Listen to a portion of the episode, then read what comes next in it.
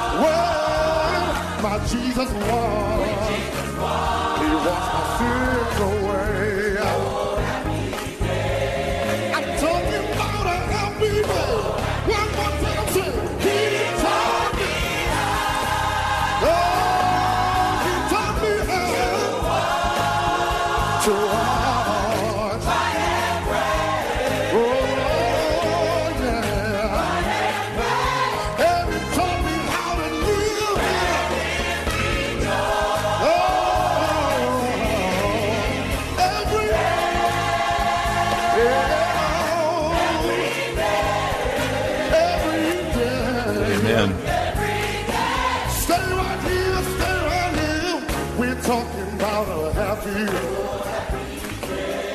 we're talking about a happy day. We're talking about a happy day. We're talking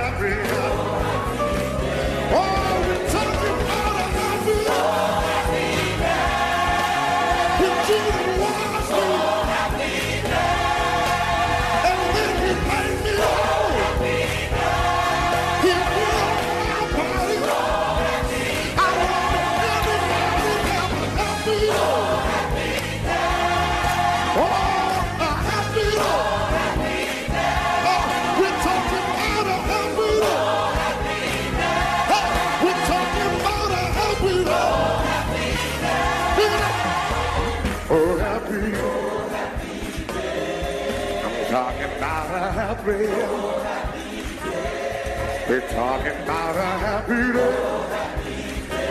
Oh, happy day. Wow, a happy day.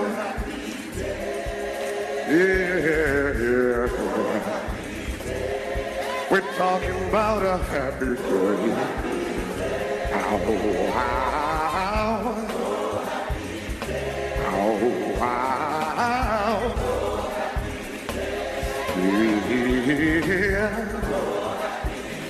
Just one more time, I say a happy. Lord. We're talking about a happy. Yeah.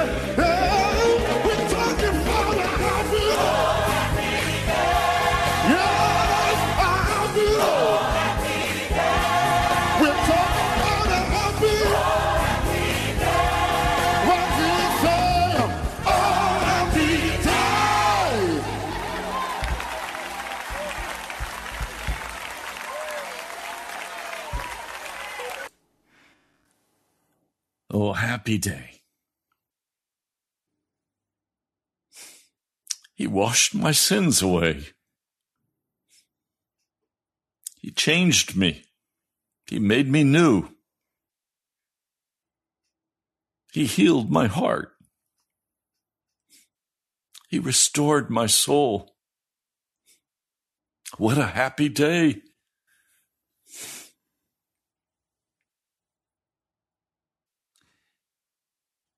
Today is part two of When Will Jesus Come? Last night, I had an interesting dream. I walked into my living room and there was a, a stack of maybe 40, 45 boxes just all this way and that way. I looked at them and I said, What is this? And a voice spoke. He said, Seek first the kingdom of God and his righteousness. So I immediately began to sort through all of the boxes looking for a box addressed the kingdom of God. And sure enough, I began to find these boxes of the kingdom of God.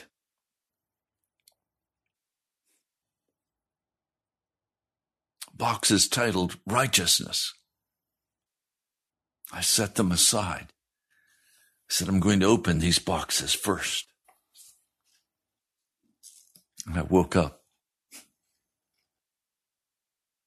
I've been rejoicing all morning in seeking first the kingdom of God and his righteousness. That's what my heart desires most, that he would rend the heavens and come down, that his kingdom would be fully realized upon the face of the earth, that Jesus would come quickly.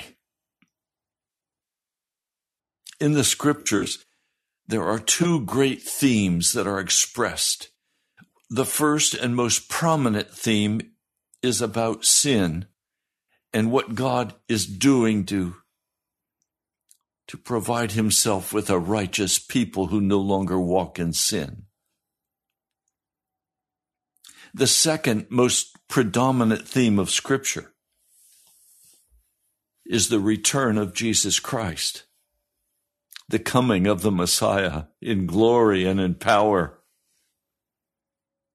the culmination of everything on this earth that deals with death, sin,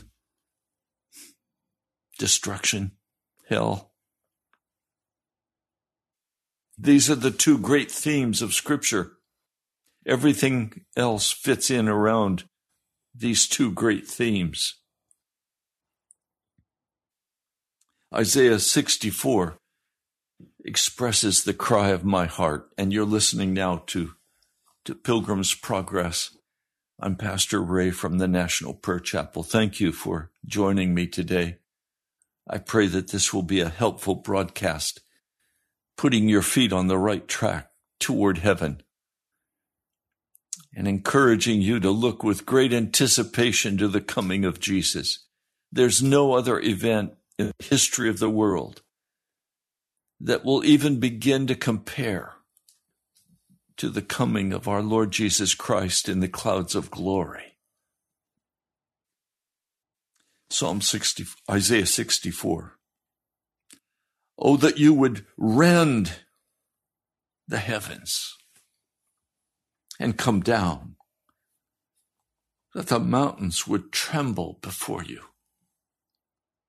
As when fire sets twigs ablaze and, and causes water to boil, come down to make your name known to your enemies and cause the nations to quake before you. For when you did awesome things that we did not expect, you came down and the mountains trembled before you.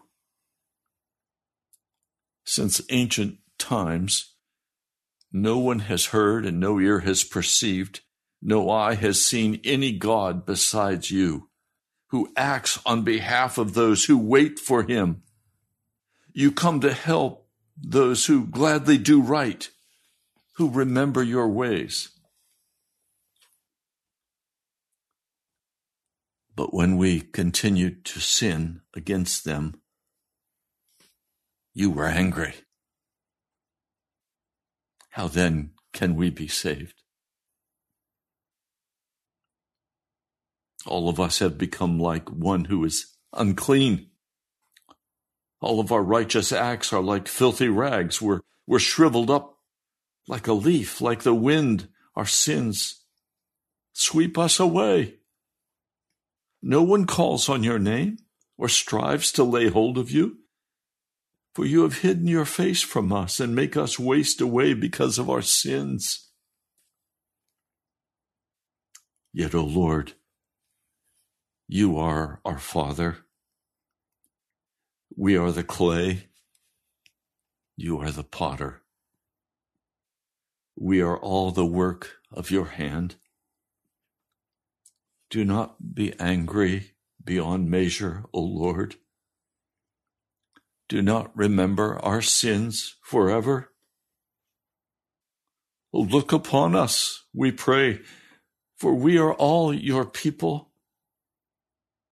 Your sacred cities have become a desert. Even Zion is a desert, Jerusalem a desolation. Our holy and glorious temple where our fathers praised you has been burned with fire. And all that we treasured lies in ruins.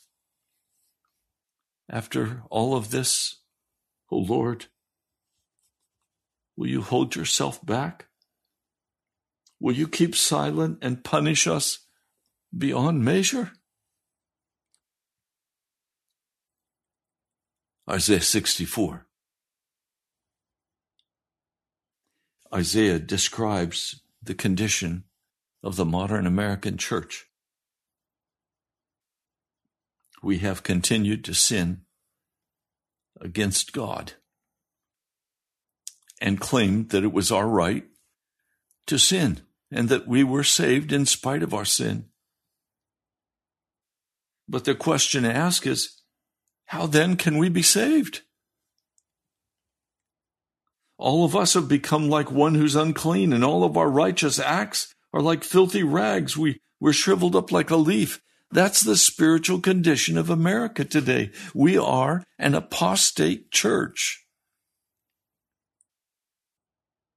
No one calls on your name or strives to lay hold of you. For you've hidden your face from us and make us waste away because of our sins. That's the condition of the church. And it's because of that that we cry out, Oh, that you would rend the heavens and come down, that the mountains would tremble before you.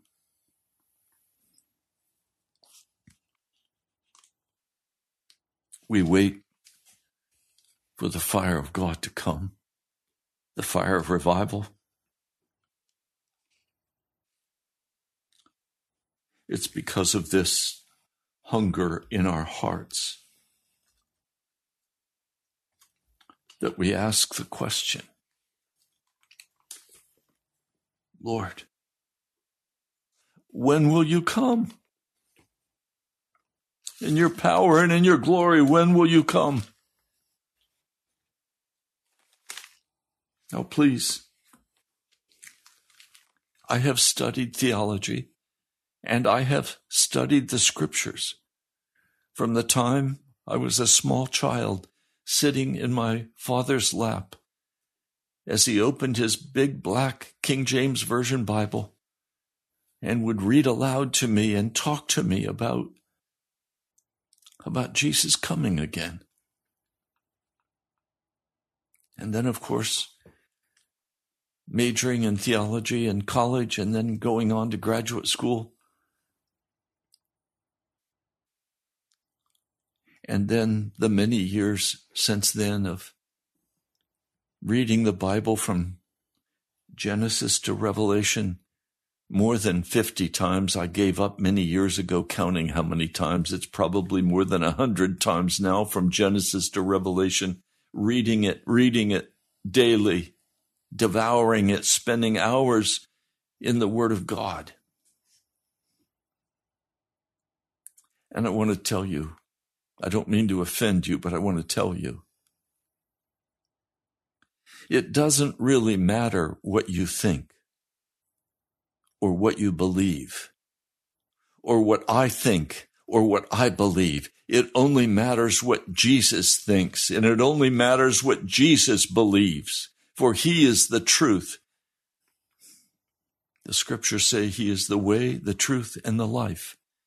I'm not the way. I'm not the truth. I'm not the life. Jesus alone is the way, and so we need to search the scriptures and lay aside all preconceived ideas. Now, I've had to deal with every kind of theological heresy and belief. And may I say this to you every heresy that I have run into always begins with who Jesus is and what he did for us on the cross, his atonement. And the modern lie is that Jesus finished everything at the cross, forgave us for all of our sins at the cross. But that's not what the scriptures teach. The scriptures teach us that Jesus made a complete atonement at the cross. He made all of the provision for our being cleansed and made righteous at the cross. But now, that awesome atoning sacrifice has to be applied to my life and to your life to wash and cleanse and restore and remove sin. because Jesus is coming again. And only the righteous will enter the kingdom of God. Now, to give us a basis for our study, the First Thessalonians I covered yesterday, the fourth chapter, verses 15 through 511, speak about Jesus coming with a loud command, with a trumpet call, with the dead in Christ rising, and then the living elect rising. And then again in Second Thessalonians 4 1 to 13, there is not one word in Thessalonians about a secret rapture. Not one word. Now, the word rapture is not in the Greek, but it's translated from the catching up. In other words, we are going to be caught up to the Lord in the air. But when does that happen? Well, it happens when we hear the loud command of God to come forth, when we hear the trumpet call of God, when we see the dead in Christ bursting forth, and then when we, the living elect, rise to meet him in the air. And then again in 1 Corinthians 15, 51, we find there is a mystery, and the mystery is that we are all changed in a moment, physically, not morally. When does this happen? Again, at the last trumpet. The dead in Christ rise first, and then the living are changed and they're caught up with the Lord in the air. Now, if you look in Revelation, the sixth chapter, you find the beginning laying out of the seals of God. These seals are in a book that John sees and weeps over because he knows it is the title deed to the earth, and no one is found worthy of opening the seals of this book until one of the elders says to John, There is one who is worthy, the Lamb slain from the foundation of the earth. And Jesus comes, he takes the title deed to the earth and he begins to open these seals one after another. And every seal that is opened results in great manifestations happening in the world. Well, the seals are the schematic for the entire book of Revelation. Now, there is, or there are, seven seals to be opened. And within the seven seals, I'm sorry, within the seven yes, within the seven seals, we find trumpets blowing. Seven trumpets, seven thunders. We find, well, let's read it. Revelation 10 7. Revelation 10, verse 7. And by the way, just for explanation, for understanding, after the schematic is laid out of the seven seals, and then the trumpets begin blowing, from then on, we have no longer a set order. Instead, these are brief vignettes almost like acts in a play. So you don't try to do exact order in the book of Revelation after the seven seals and the seven trumpets. But I want to read Revelation, the 10th chapter. There will be no more delay. This is verse 6. There will be no more delay. But in the days when the seventh angel is about to sound his trumpet, the mystery of God will be accomplished just as he announced to his servants, the prophets. What is the mystery of God? The mystery of God is when he comes and we are transformed and changed into his likeness. We found that I shared with that with you that yesterday in 1 Corinthians 15 51. The mystery of God. It's when the transformation takes place. It's at the second coming of Jesus Christ. Now, I also want you to look with me, please, at Revelation 11, verse 15. The seventh angel sounded his trumpet and there were loud voices in heaven which said, The kingdom of the world has become the kingdom of our Lord and of his Christ, and he will reign forever and ever. And the twenty four elders who were seated on their thrones before God fell on their faces and worshiped God, saying, We give thanks to you, Lord God Almighty, the one who is and who was, because you have taken your great power and you have begun to reign. The nations were angry and your wrath has come. The time has come for judging the dead and for rewarding your servants, the prophets, and your saints and those who reverence your name, both small and great, for the destroying, for those destroying and who destroy the earth. So it's the seventh It's the seventh trumpet that is marked as the coming of Jesus under the seventh seal. Now, I want you to notice, and we're not going to go through all of this, but if you read chapters 10 and 11 of Matthew, I'm sorry, of Revelation, you will discover you will discover that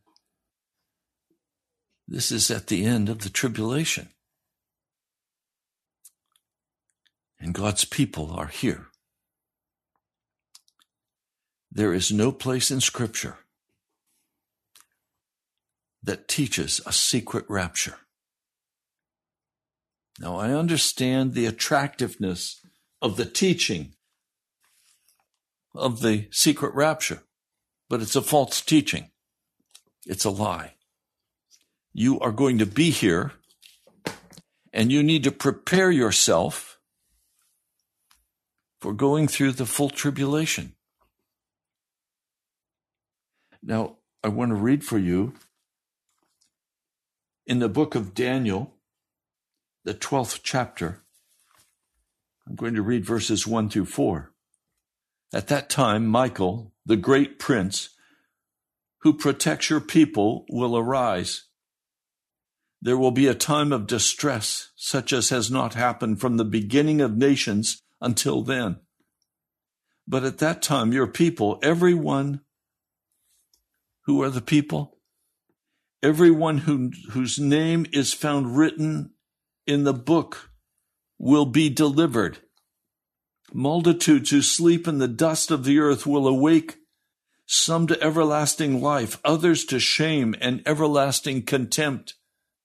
Those who are wise will shine like the brightness of the heavens, and those who lead many to righteousness like the stars forever and ever.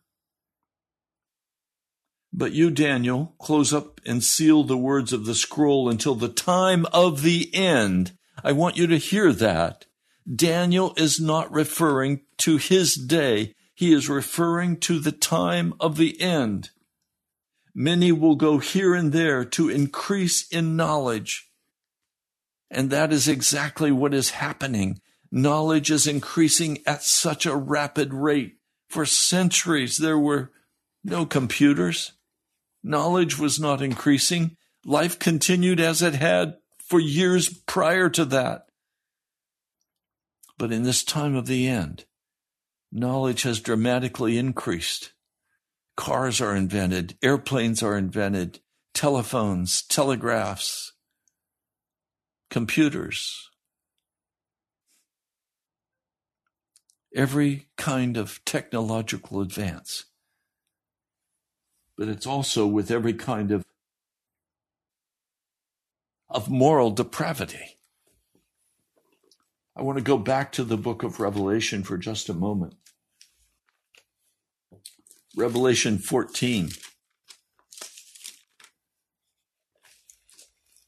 Revelation 14. We find three angels coming and proclaiming the everlasting gospel. Now, I don't know what to make of the first part of chapter 14. It describes the 144,000 who have been sealed by God as being with the Lord, of singing the song of the Lamb, but then quickly we go to verse 6, and there we find the angels, three angels of God, three messengers, not necessarily angelic beings, but very much possible that they could be human beings because the word angel just means messenger. And they are proclaiming the final message to the earth.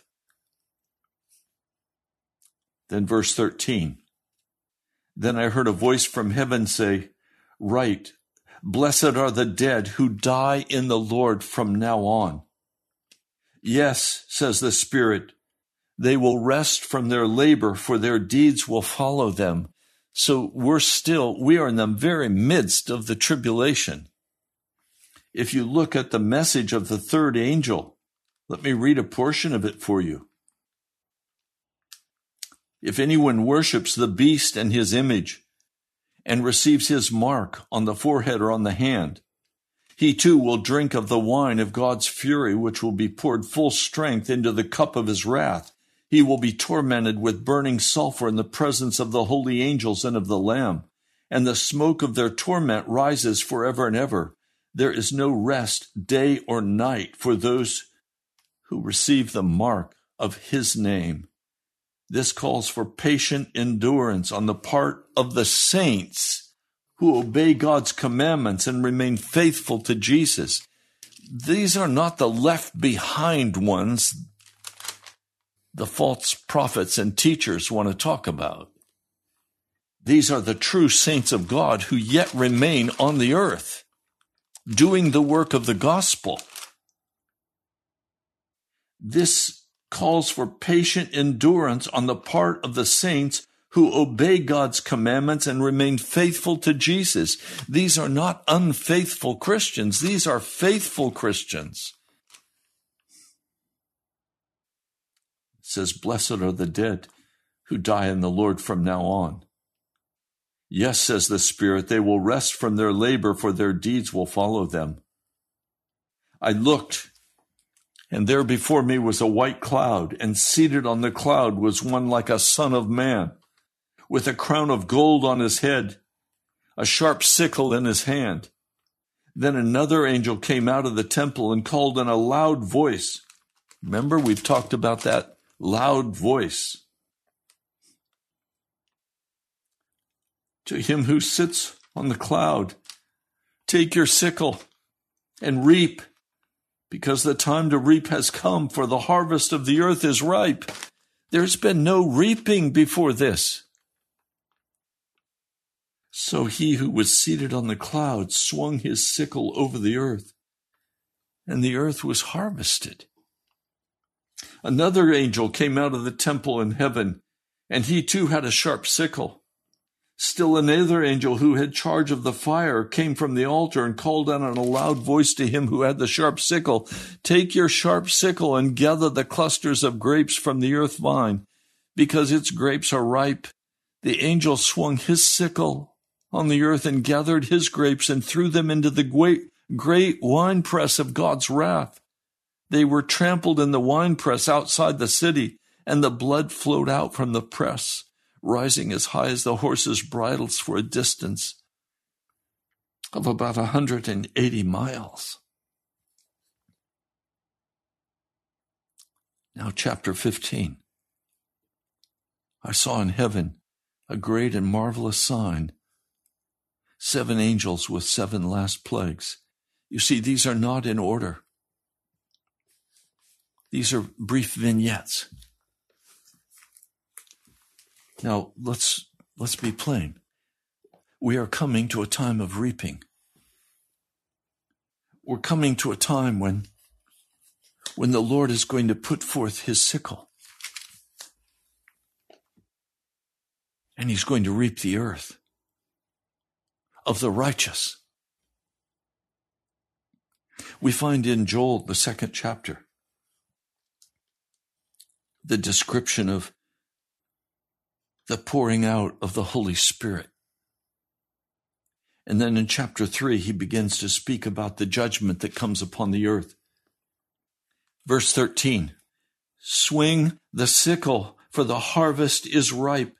Come, trample the grapes, for the winepress is full, and the vats overflow, so great is their wickedness. Multitudes, multitudes in the valley of decision, for the day of the Lord is near in the valley of decision. The sun and moon will be darkened, the stars will no longer shine. The Lord will roar from Zion and thunder from Jerusalem. The earth and the sky will tremble, but the Lord will be a refuge for his people, a stronghold stronghold for the people of Israel. So at the end of time, God will be a refuge for his holy people. They're not going to be under the wrath of God. They're going to be under the shadowing wing of God. They're going to be protected, but they're going to be present. And look with me quickly at John. John 6. The Gospel of John. Jesus is just speaking, saying, I'm the bread that came down from heaven. They said, Is this not Jesus, the son of Joseph, whose father and mother we know? How can he now say, I came down from heaven? And Jesus answers, and this is John 6, verses uh, 43. Stop grumbling among yourselves, Jesus answered. No one can come to me unless the Father who sent me draws him, and I will raise him up at the last day. It doesn't say seven years before the last day.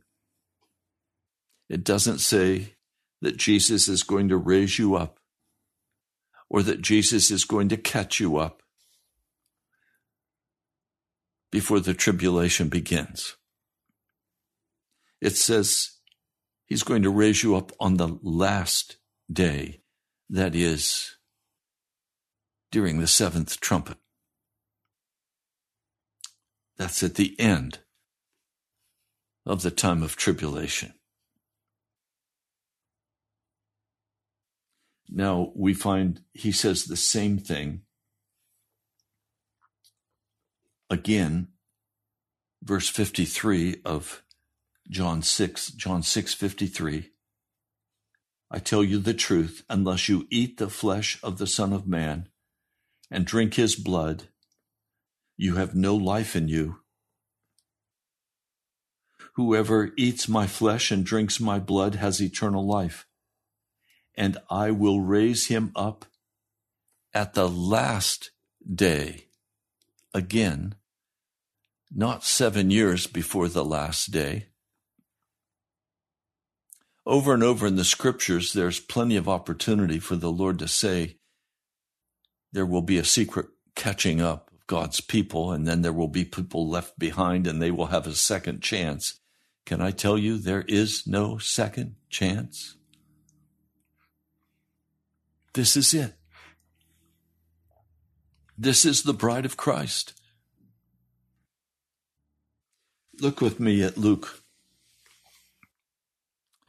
Luke, the 21st chapter, begins to talk about these issues of of Jesus coming. Luke 21, I'll begin reading in verse 25. There will be signs in the sun and the moon and the stars. On the earth, nations will be in anguish and perplexity at the roaring and tossing of the sea. Men will faint from fear apprehensive of what is coming on the world? For the heavenly bodies will be shaken? At that time, they will see the Son of Man coming in a cloud with power and great glory. When these things begin to take place, stand up, lift up your heads, because your redemption is drawing near. Your redemption is drawing near. Verse 34 be careful, or your hearts will be weighed down with dissipation, drunkenness, and the anxieties of life or the responsibilities of life. And that day will close on you unexpectedly like a trap, for it will come upon all those who live on the face of the whole earth. Be always on the watch and pray that you may be able to escape all that is about to happen, that you may be able to stand before the Son of Man. Well, what is he talking about when he says that you may be able to escape all that it's about to happen? He's talking about the bowls of the vials of the 10 last plagues, the judgment of God that's going to be poured out, not the tribulation, but the judgment of God, the 10 last plagues. Jesus comes for his people before that. He comes at the seventh trumpet. Now let's go and let's carefully look at something that we looked at yesterday, but we need to look again. And that is Matthew, the 24th chapter. I would also, we're not going to have time today, but I also urge you to go to Matthew 25 and look at the 10 virgins. When they are shut out, there is no second chance. Look carefully also at the next parable, the parable of the talents. And it's very clear that what you do will determine how you stand when the Son of Man returns. And there is no second chance. You are either worthy or you're unworthy. Then look at the third parable when the nations are all gathered before him and he separates the people one from another. He separates the sheep and the goats. This again, verse 41, he will say to those on his left, Depart from me, you who are cursed, into eternal fire prepared for the devil and his angels. For I was hungry, and you did not give me anything to eat. I was thirsty, and you did not give me to drink. I was a stranger, and you did not invite me in. Again, there is no second chance. There are no left behind ones. That's a myth. Now, let's look carefully at the 24th chapter of Matthew. This is the fullest explanation of Jesus coming. If we begin in chapter 24, verse 3, as Jesus was sitting on the Mount of Olives, the disciples came to him privately. Tell us, they said, when will all of this happen? And what will be the sign of your coming and of the end of the ages? Jesus answered, Watch out that no one deceives you. For many will come in my name claiming I am the Christ, and will deceive many. You will hear of wars and rumors of wars, but see to it that you are not alarmed. Such things must happen, but the end is still to come.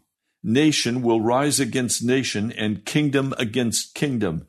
There will be famines and earthquakes in various places. All of these are just the beginning of the birth pangs. Then you will be handed over to be persecuted, to be put to death, and you will be hated by all nations because of me.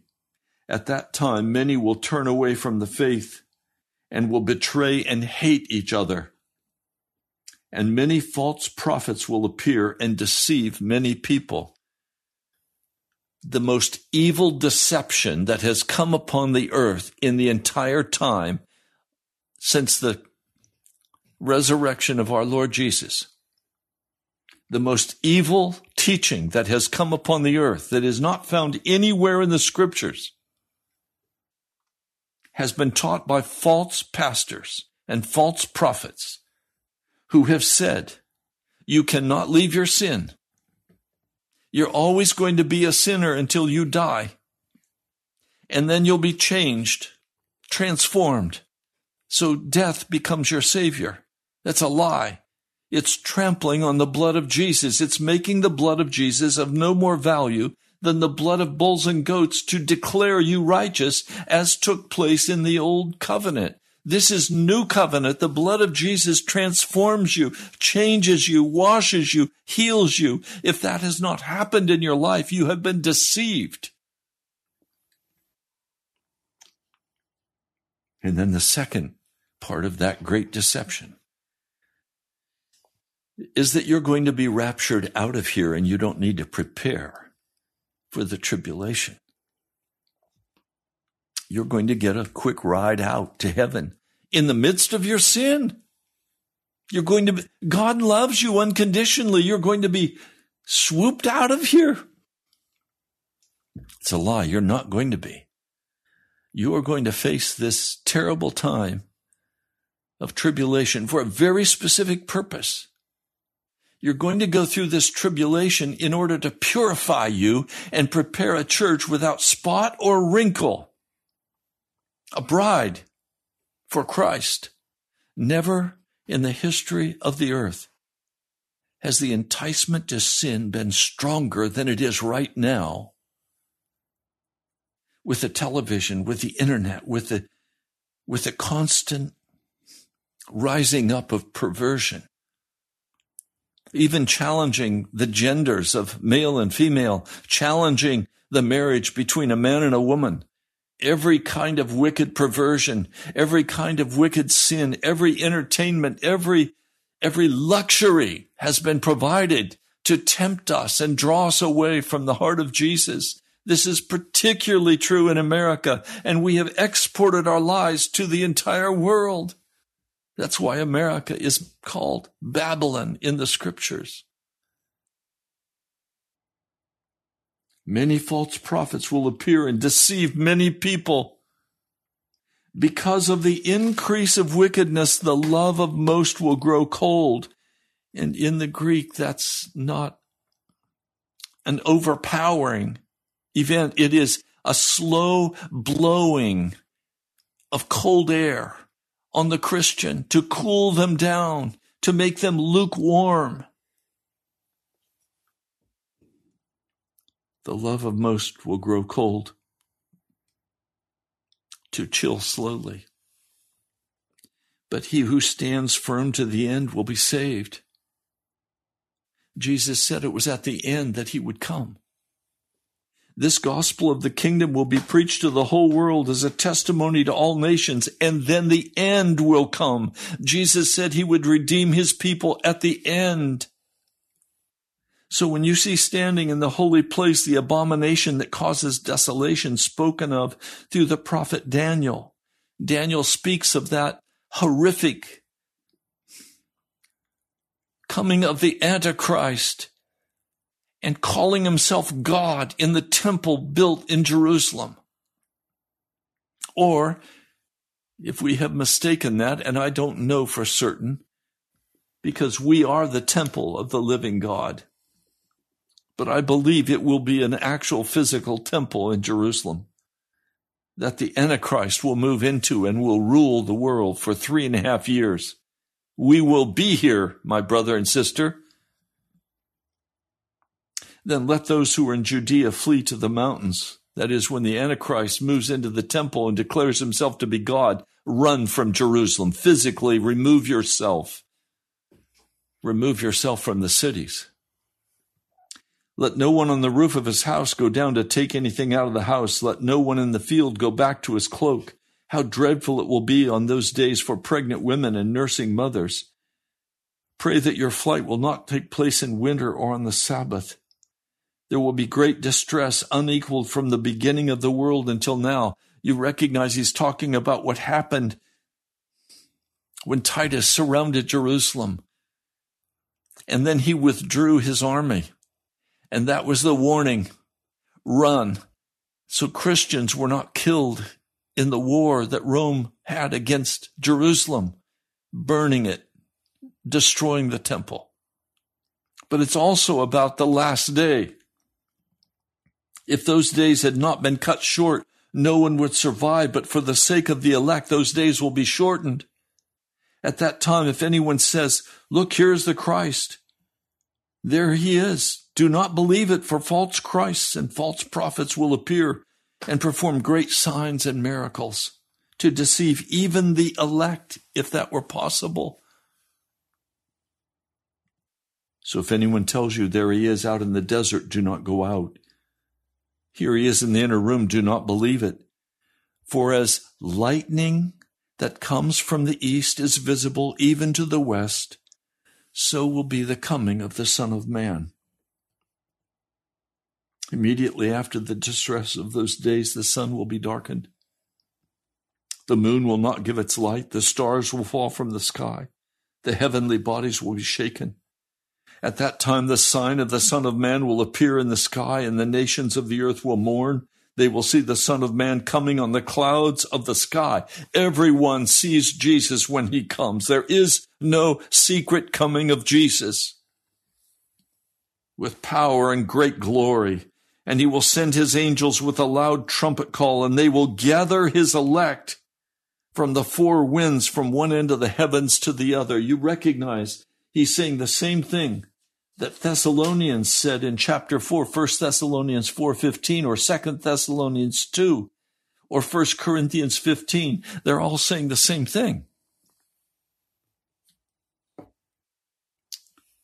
No one knows the day or the hour, not even the angels in heaven. As it was in the days of Noah, so it will be at the coming of the Son of Man. For in the days before the flood, people were eating and drinking, marrying, giving in marriage up to the day Noah entered the ark, and they knew nothing about what would happen until the flood came and took them all away. This is how it will be at the end, at the coming of the Son of Man.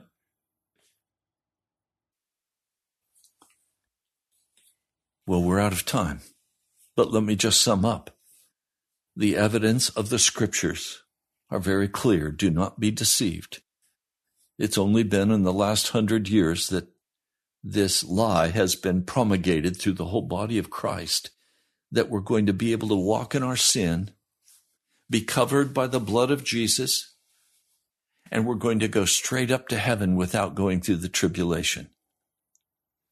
Nowhere in Scripture is that modeled. If you look at Daniel, he went to the lion's den. If you look at Shadrach, Meshach, and Abednego, they all went to the fire. If you look at David, he spent years running. If you look at Joseph, he spent his time in prison. Always, God takes his people through the fire. He's going to take us safely through the tribulation. It will be a short time, the time will even be cut short for the sake of his saints. I've not tried to emotionalize this. I've tried to just lay out the scriptures. I urge you, share these two broadcasts, today and yesterday's part one and part two. Share it with others. It's time to prepare for the coming of Jesus. It's time to prepare for the great tribulation. It's time to hide away for a while my brother, my sister, do not be deceived by smooth talking preachers. The truth is in the scripture. Read it for what it says for itself. Let the testimony of scripture be the determining factor, not your tradition, not what some pastor teaches or some prophet speaks. Let it be the word of God. If it does not measure up to the word of God, it's because there's no light in them. Well, you've been listening to Pilgrim's Progress. I'm Pastor Ray from the National Prayer Chapel. Go to our webpage, nationalprayerchapel.com. Nationalprayerchapel.com. Also, you could write to me, please, National Prayer Chapel, Post Office Box 2346, Woodbridge, Virginia 22195. I hope this has been helpful to you. Tomorrow will be a day of prayer and intercession for the church, for the apostate church of America. I love you, my brother and sister. Walk in the truth, walk in Jesus, walk in the scripture. I'll talk to you soon. To the only God, our Savior, through Jesus.